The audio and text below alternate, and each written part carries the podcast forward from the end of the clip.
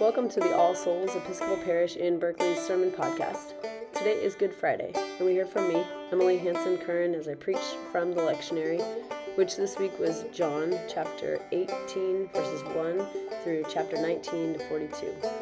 As always, you can find more sermons or information about All Souls on our home page, which is allsoulsparish.org.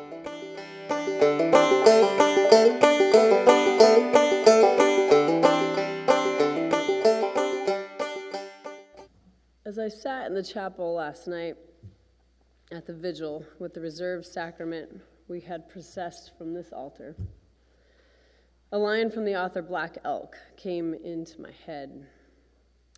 I don't know if it happened this way, but I know this story is true.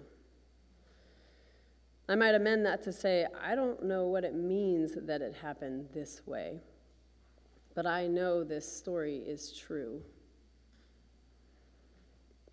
I'm not here because I understand the story and all that it means, but there are some bits to the story that I know. And I know them because I see them working out all around us.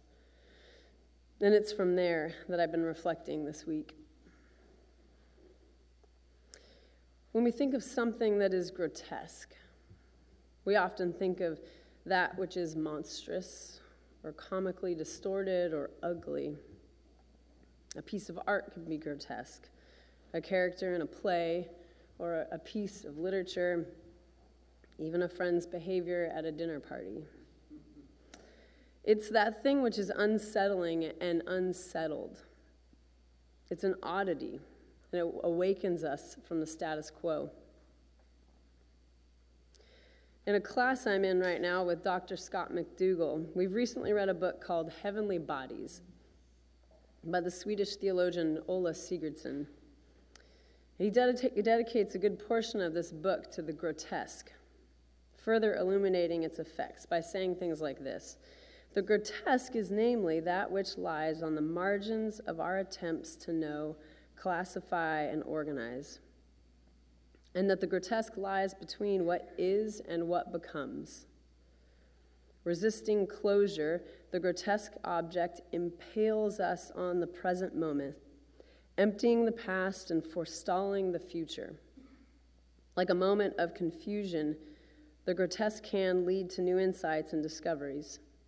The grotesque is therefore never something fixed or stable, but rather a process or a progression.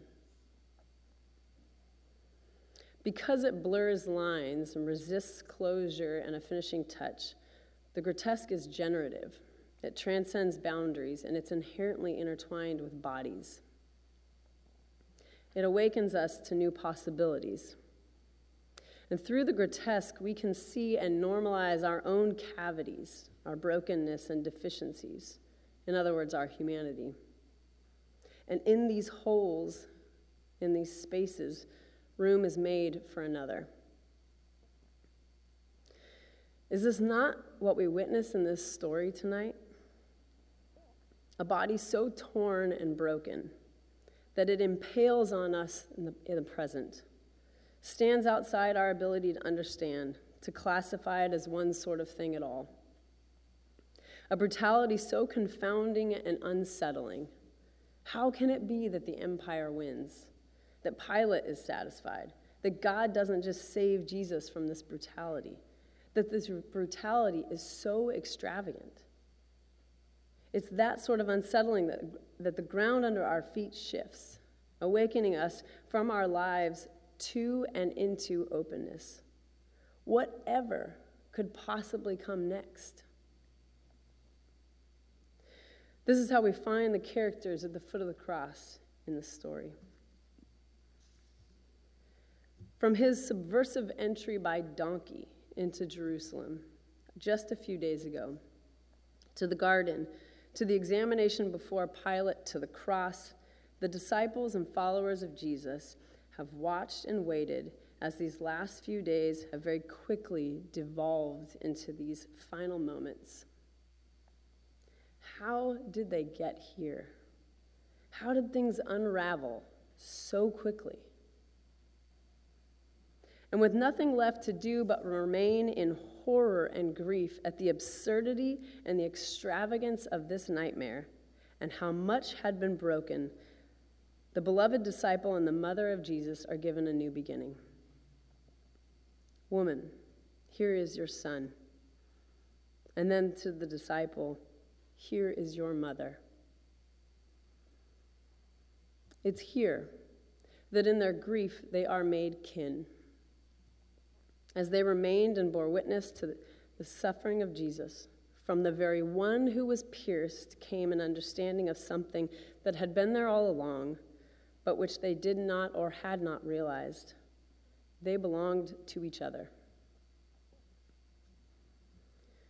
At a Good Friday service several years ago, a parishioner, Anna Ing, if you remember her, told a story using these last words of Jesus. She told us a story of a time in her life when, over a short period of time, her dad and her brother in law died, causing a lot of pain, and which shifted the makeup of her family. She talked about how these words of Jesus, when he extends kinship beyond blood and family, is what Christianity is about being called to expand the table of belonging. And then she concluded with a story that I've returned to many times over the past few years. She was taking her sister and her sister's kids away for the weekend. And while at a hotel, while the kids were running around the lobby, the clerk wondered out loud whose kids those were. Instinctively, Anna said that they were her sister's kids. And then looking down at her niece, said, Well, actually, you belong to me too, just in a different way. I was taken by this story then as I am now because of the truth it contains. Our grief and our pains, the very things that make us human, are the ways that we are intimate with each other. Where we lack, where we are broken, are profound entry points for redefining and reimagining our sense of belonging to each other. And as we all know too well, the pain remains, it is not taken away. Jesus does suffer and die.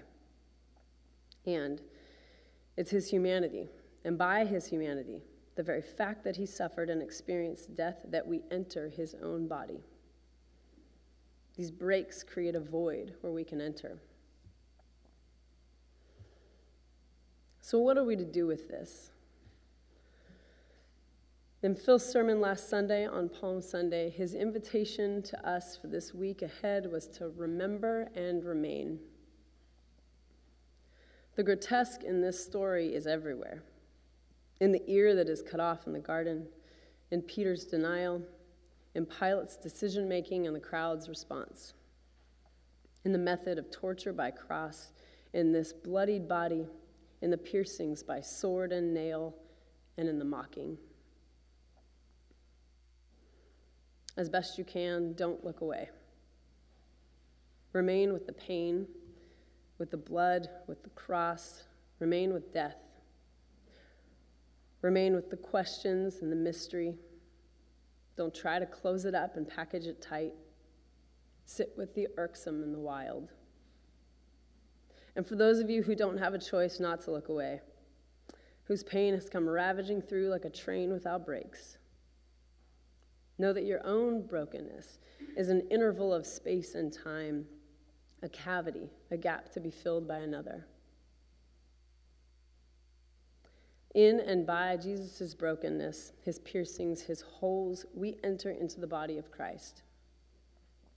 And in our own deficiencies, our cavities and brokenness, we have the space to hold another, to let another in, to hold mystery and where new understandings of belonging can be born.